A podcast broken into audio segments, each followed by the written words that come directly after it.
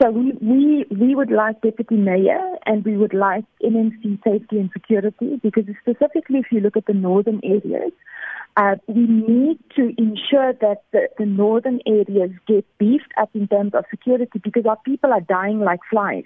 And currently the administration is not focusing enough on how do we improve the northern areas. Currently they're in a hung council um, and if negotiations, if the ANC is clever, they start negotiations with, with the minority parties um, because we know with all, with all, all coalition agreements there could be cracks. So the ANC is clever, they could do the exact same thing. Um, this is this is what you call collision politics, and at the end, for parties sitting there going into collisions, it's all about what you get out for your constituents. And you do as when you're in coalitions, you also review your coalition agreement, and you see to yourself, you say to yourself, is this fitting what your constituents want? And um, then you you may consider if uh, an alternative party actually approaches you.